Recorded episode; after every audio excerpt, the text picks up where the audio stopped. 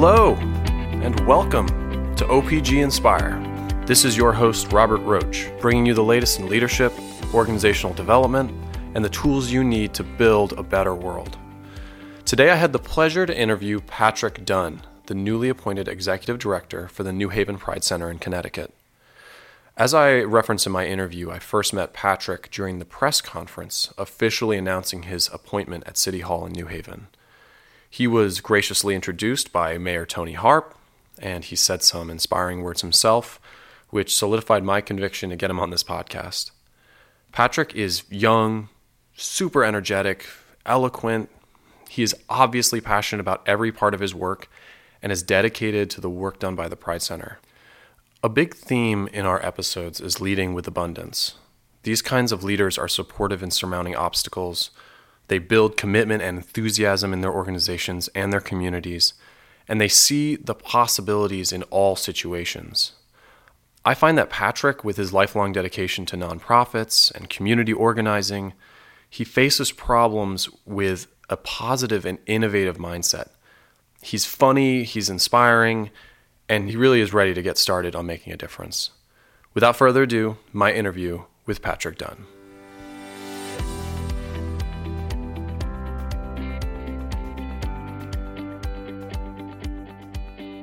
Okay, so we are live. Uh, like literally is, live? Yeah, we're live. No, no, no, no, we're not live online. I was like, whoa. Um, could you tell us a little bit about who you are and uh, how you got to this, where you are now, um, as the executive director for the Pride Center in New Haven? Uh, so, uh, for the record, my name is Patrick Dunn, and I have a J middle initial that I do use because there is another Patrick Dunn in the state of Connecticut who I actually went to college with. Uh, it was very confusing for professors. And I, I have two degrees uh, from the University of Hartford. Uh, one of them is nonprofit management. And I've been working in non- the nonprofit sector essentially from about the fifth day after I graduated from college all the way until today, with minor breaks in between. Um, I've worked primarily in the arts sector um, professionally, doing things. I worked for uh, the Hartford Stage Company. Uh, I worked uh, for the National Steinbeck Museum in California, and then uh, the last seven years I've been working for the International Festival of Arts and Ideas in New Haven. Um, but I also have been doing a lot of volunteer work with nonprofits. Uh, for large portions of my career, and when I was a student, uh, when I was a student, I worked a lot with LGBTQ organizations, uh, including um, volunteering a lot with what is now CT AIDS, but uh, at the time was the AIDS Coalition of Connecticut. Uh, and uh, Love Makes a Family, which was the uh, organization that passed uh, gay marriage, helped pass the legislation that led to gay marriage in the state of Connecticut. Um, so both of those organizations I was really involved with when I lived in Hartford, both as a student and as an adult. Um, and I also ran the GSA on the University of Hartford's campus for two years. Uh, and then, kind of as I've moved around to New Haven, and when I lived in California briefly, I did various nonprofit volunteer work. Um, you know, in California, I did some work with kind of the, the homeless and immigrant population that was in California. Uh, my uh, hometown in California, Salinas, California, is, has a huge immigrant population. We're the lettuce capital of the United States. okay. So lots of immigrants working in the fields and living in the city. Um, I think it's estimated something like 70% of our population in Salinas is immigrant. Mm-hmm. So, you know, there's that's a huge population. Uh, and we did, we have a lot of uh, gang violence issues in Salinas. So um, one of the things the center often did was things like creative tree of peace and things like that. So working with community organizations to pull them into the the bigger organization in the mm-hmm. city. Um, and then in New Haven, I've been involved with everything from the mayor's inaugural ball to help. I, I sit on the board of um, the uh, Wooster Square Historic Association. Uh, I've worked uh, on programs at the library, and so it's kind of you're an organizer. I I, I am I, I try. You bring a My lot. OCD yeah. is very a good thing for me. That's good. That's good. So, um, eh, how many years now, specifically volunteering and working with New Haven Pride Center? So, um, I started. I, my first time I volunteered with New Haven Pride Center was a couple years ago when I volunteered to be a part of Pride and help um, plan and um, vol- I, I volunteer performed um, at Pride New Haven. Uh, that was a couple years ago now. Um, and and I started working for the center as a consultant in February. So I've been working a couple hours a week, nothing too extensive, to kind of help build the organization leading up to the August 1st kind of goalpost deadline of, of me going full time. Got it. So you're not full time yet. Not yet. Okay, August right. 1, I will be full time. Oh, nice. But I'm here in the month of July. I am physically in the center on Fridays. Okay. Come okay. Got it. Got it. All right. Yeah. Um, and so um, New Haven Pride Center uh, it was founded. It seems in the '90s, I think. Yes. And uh, was the founder John Allen? John Allen, Okay. yeah. And I found a quotation that he said. He said um, that the space was formed with the intention of being uh, one that forms bonds and moves forward in strength and in in the New Haven community and beyond. Um, is this your mission statement? Would you, Um, how has uh, it changed the last 20 years? So our mission hasn't really changed that much over the last 20 years, um, 20 plus years. The the mission of the center is to create a safe space within New Haven, uh, and then develop pro- uh, educational and other programming that creates and connects the LGBTQ community together. Um, is, is I'm paraphrasing the, the but that's essentially the mission of the organization, and I think that you know that's it's eh, broad enough and vague enough to to be a, a long-standing. I mean, I think there's a good reason why it's been the mission statement for as long as it has been because I think that you know while the community changes and the need changes, at the end of the day, as a community center, the goal is to bring people together, right? So um, I think that, you know, when I think of what kind of my vision, quote unquote, for the center is, um, I think my vision would be defined as a, as a gathering place that's robust uh, and safe for the LGBTQ community of, of Greater New Haven and beyond. Um, you know, I'm a I'm a firm believer that New Haven is probably one of the most important LGBTQ cities in New England. Um, you know, we have more LGBTQ safe spaces in New Haven than most cities across New England. Uh, Especially just for its size, it seems. Yes, yeah. I mean, if you think about the fact that we have three very active in the community LGBTQ bars, um, specific specific bars that cater to the LGBTQ community, and then you think of the fact that we have organizations like Youth Kickback and the New Haven Pride Center, uh, and then even further the um, uh, the AIDS Project New Haven with their empowerment program. You know, there's a lot of different spaces and organizations working to create a very vibrant LGBTQ community in New Haven County. Um, and then if you you know look even further and look at the fact that we have six academic institutions all six you know major upper higher learning academic institutions that all have their own lgbtq centers everything from you know the very large and and robust center at yale to um, southern connecticut sage program unh's program the outlaws at Quinnipiac and even Gateway with their LGBTQ center. I mean, I think you think about New Haven's ecosystem of, of support for the LGBTQ, excuse me, LGBTQ community. Uh, it's pretty big, um, and and considering that we would be not considered one of the top largest cities in, in, in Connecticut, let alone New England, is actually kind of awesome. Uh, you know, and then you layer in all the other things like we're the culture capital for the state. We have, you know, more arts organizations per capita and so, so on and so forth. We become kind of a perfect storm for the LGBTQ community. There are really events happening every weekend. Oh, yeah. It's and uh, it's something that I noticed when I first moved here in 2015 is that every single weekend there's something amazing happening. Not even every week, every day. Yeah, every day, yeah. Every day in New Haven, you could find something to go do if you so desired. Mm-hmm, At least one. Uh, you know, between all of the the various lectures at the various academic institutions to you know social gatherings and events at the different restaurants and bars and and you know i mean i look at just the the list of events coming out of places like the wine thief which is the the wine shop downtown i mean they have like an event once every two weeks An admittedly pretty awesome wine shop. pretty awesome wine shop. But you know what I mean? Like that's you know when you start really compiling a list of what happens in New Haven, it's it's kind of en- endless, which is probably why we have the t- city tagline "It all happens here." Mm-hmm. so you're stepping into a position at the Pride Center that technically hasn't existed before. Correct. Um, and you need to fulfill in some way a need that hasn't quite been met. Correct. Um, how do you psychologically approach that as a as you know an upcoming leader for an, an organization that's trying to get to the next level? Um, well, I'm very terrified, completely terrified. Um, not because I don't think I have either the skill set or the ability to do the job. It's more I'm terrified of misrepresenting um, the community and miss or or or missing or leaving out people in the community or groups of people in the community. Um, I'm I'm very sensitive, or I hope that I'm very sensitive to.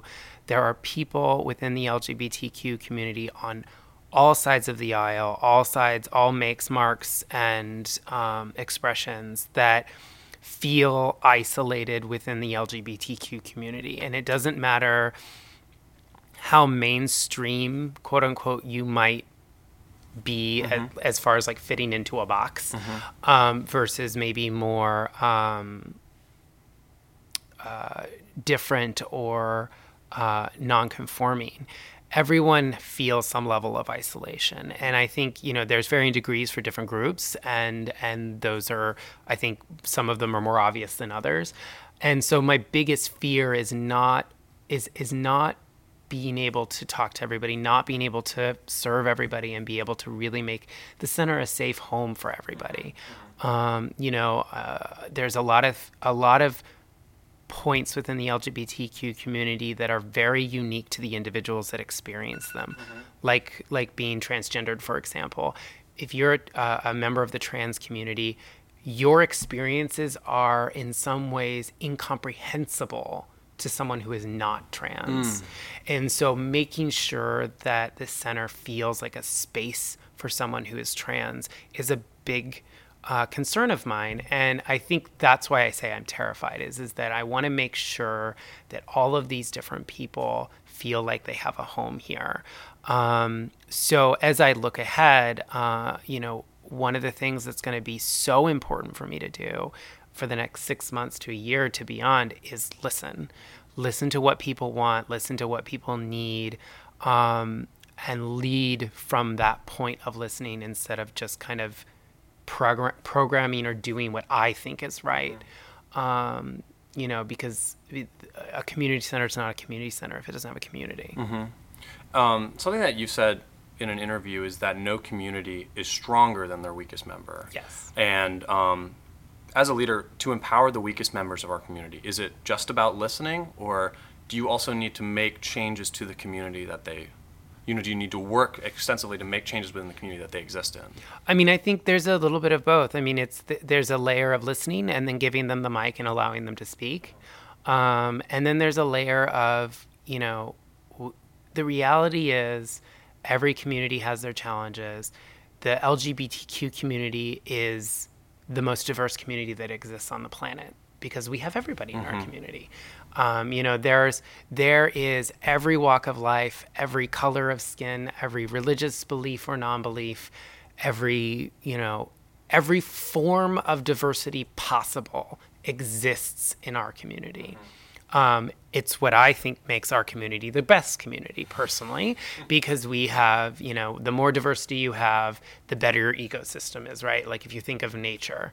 Um, and and so I think that it's really important for us to recognize that with that diversity also comes challenges and responsibilities that we all have to take. You know, I um, I recently did uh, a performance uh, in within my drag persona uh, at a Pride event in June, and I performed um, this song called "People Are People," and it's sung by uh, an Iraqi artist, um, and and she's American Iraqi, but she's still Iraqi, and it's uh, it's a really powerful song. It's actually a remake, a remake of a song I think from the '60s or '70s. But the lines are all about like people are people, and I don't understand why we have to hate each other, essentially. And before I um, performed it, I you know I, I have the advantage of having a mic in my hand, and so I said like we all need to stop fighting amongst ourselves and stop being so concerned with the the 3% that we represent of the population and and come together and be more concerned about the 97% of the rest of the world that may not may not want us around or may not p- mm-hmm. protect us mm-hmm. because if we're not if we're fighting amongst ourselves and we're not getting along or or or being racist or sexist or any of the other ists because there's so many of them uh, within our own community how can we expect anybody to not do that towards us from the outside right um, you know nobody should be being any of the ists mm-hmm. period and and you know honestly i'm i'm tired of arguing over ists and isms and I, I just wish that we could all move past those very external things that make us different and come together for what the internal things that make us the same.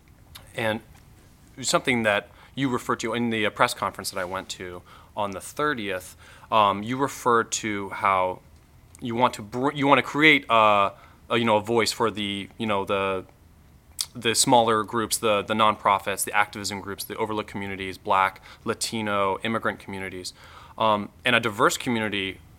You know, in my mind, is a strong and culturally culturally rich community. But with those differences in culture, you're going to have clashes and differences of goals. Of and um, you know, how do how do, can we work together, or how can you as a leader bridge some of those gaps and bring those communities to common goals? Yeah, I mean, I think part of that is is bringing people together generally. I mean, if we can bring people, we the Pride Center, we the community can bring our community together in in laughter, celebration, but also activism, mourning, and any of you know any of the variation ways that you can bring people together right if we can bring people together um, we can find ways that we're the same. And that's what leads to dialogue you know. Realistically is somebody who's has very fundamental beliefs about one particular religion going to have a, a different opinion than someone who has very different uh, religious beliefs, for example, sure. Um, you know, but there's no reason that they can't find a common bond when brought together in the right way, right? So one of the, the, the things that I'm really trying to do as I'm looking at programming into the fall beyond Pride um, is finding ways of bringing people together uh, and finding, you know, picking different subjects or different conversational points that can lead to to dialogue. So, for example, like if we do, let's say we do, uh, we're doing a, a big trans awareness week.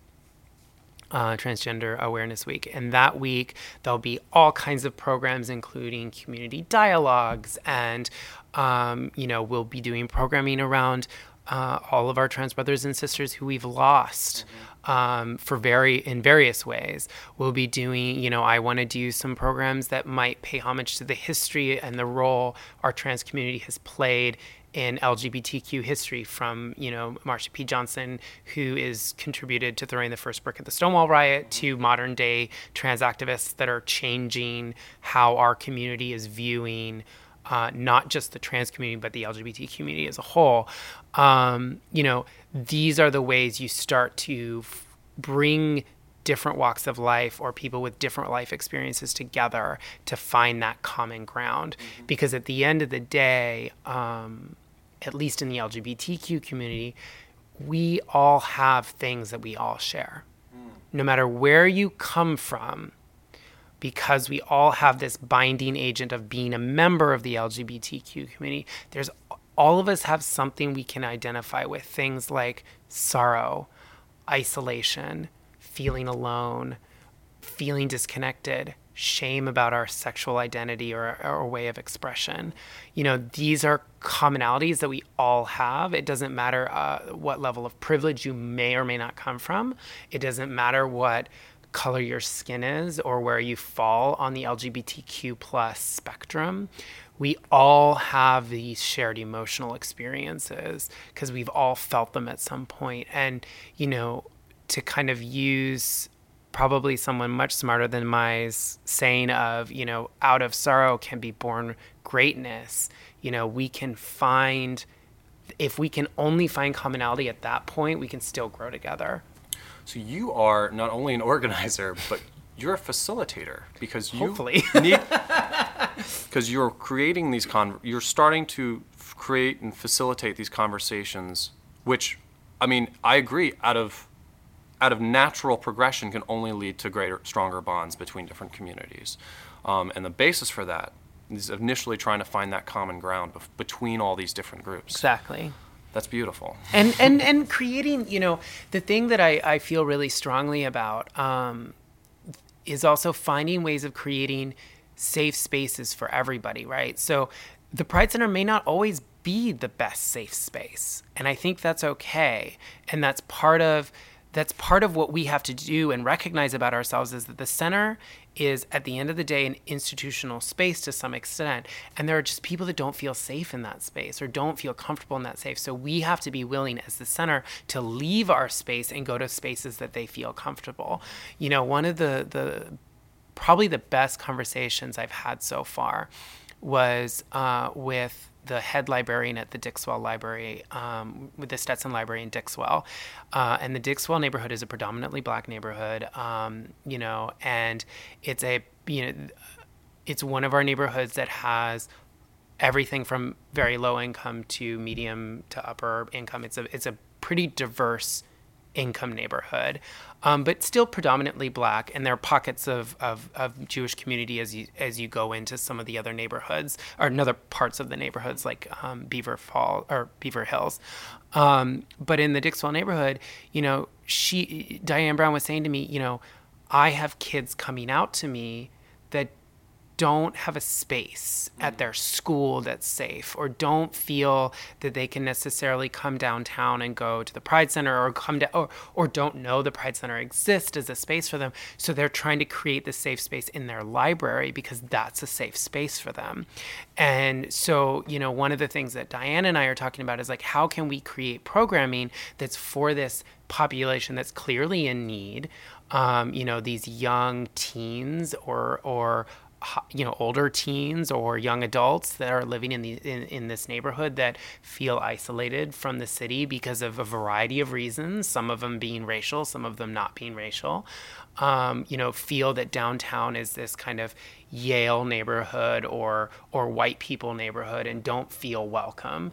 And so we the Pride Center have to be willing to say well we can't only serve people at our center. We have to go to where the need is also. Um, and there's so many organizations in this great city that the center can and should and will partner with to to find those safe spaces if the center can't be those safe spaces. Absolutely. So the, let's talk about the center just a little bit. Um, right now, you guys are operating. You know that kind of expansion is, is big, and right now, or previously, you've operated around forty thousand to fifty thousand annually, and um, you made a statement that you're hoping to bring that up to 120,000, 150,000, and you referenced uh, a place called the Triangle Community Center in Norwalk as having a really great model for that kind of expansion. Do you could you give us any specifics on how that would work? Sure. So um, I, am going to give you a, a, a, one minute history lesson, and then um, I can talk about how. So the the center was founded. Um, in 1996, uh, and since then it has been all volunteer run and operated pretty consistently on a budget of somewhere between thirty and fifty thousand dollars over over the course of the twenty years. You know, some years the budget's smaller, other years bigger, and essentially all of the income that has supported the center has come in through uh, Pride New Haven, um, which happens usually in September, and then the Dorothy Awards, which is our big fundraiser that we do in March. And those being six months apart kind of feed the center's income stream enough for it to have been mm-hmm. stable. There's been some years where that funding has been not so stable, and therefore the center has had some financial crisis moments. Um, and then we have, you know, a small group of individuals that give us money uh, that aren't necessarily asked to do so, but feel strongly about the center. And some of them get asked, but you know, and and being all volunteer run there's not a lot of asking happening right? Because it's more like okay we got this event coming up so let's use that as an asking source. So let's build a committee from people within the community go out and ask for a bunch of money but then all those people go away when the event ends and you know maybe come back the next year but then you know there's not a lot of that kind of consistency. So um, what happened was in in the 20th anniversary or during the 20th anniversary two uh, extraordinary gifts came in that uh, are extent of that operating budget. One was from the Sweetheart Bowling League, uh, and the other was from the Imperial Sovereign Court of All Connecticut. And those, uh, that kind of pocket of money, the board had the option. You know, do we take this and buy some new furniture or invested in beautification of the center or you know something like that. Do we uh, take this and put this in our vision fund so it's there on a rainy day when you know we have a flop pride or a flop uh, dorothy's and then we have that money mm-hmm. as a safety net? Or do we really invest this in the center and the future of the center? And, and fortunately for me uh, and i think long term fortunately for the community they they decided to do that uh, option c um, and I say all this because I think that history is really important to understand. Um, and so the, the Triangle Center in Norwalk, which has existed about as long as the Pride Center, um, they went through the exact same transition that we're going through right now three years ago. So, three years ago, they had an, um, some extraordinary funding that allowed them to hire Anthony Kriski, who's still their executive director three years later. And he, uh, and now he and his team have built that organization up from being uh, a slightly larger organization than us, which because I think their their budget at the time that he came on was seventy five thousand or something like that, and um, they used that uh, uh, kind of budget to really push themselves. And now they're about a half a million dollar organization and have a, an employee base of, I think they now have five full time employees. And that's after three years. So, in a sense, we're attempting a similar. Uh, and you know Anthony has been a wonderful partner for uh, the center for many years, long before you know the idea of me coming on came on and continues to to be a very helpful resource for us uh, as we look to evolve. Wow. well, but yes we are we are attempting to go from this year our budget uh, kind of extent of the extraordinary funding was a, would have been about $42,000 uh, for stability of the organization. We need to get to somewhere between 125 and 150 this year. And then uh, you know really to to do a lot of the stuff we want to do get closer to 250 so, how can our listeners help the Pride Center? Well, um, I imagine your listeners are all over the world, oh, as many extensive. podcasts uh, uh, tend to have. Um, you know, I think you know if you are in the Greater New Haven area or coming driving through New Haven or flying through New Haven, come visit us. That's the first way you can support us because the more bodies in the building, the better. Um, but you know, I mean, if if you feel so generous that you want to support us, we we do have links and stuff on our website, when we would love that. Um, but you know, give us give us your ideas. I mean, knowledge is just as valuable as cash. Um, you know, so if if any of your listeners have like some brilliant idea, um, or or even an idea that may not be brilliant but they think is good, you know, tell me. And and um, you know, I'm always happy to hear hear from the bigger community, even beyond New Haven.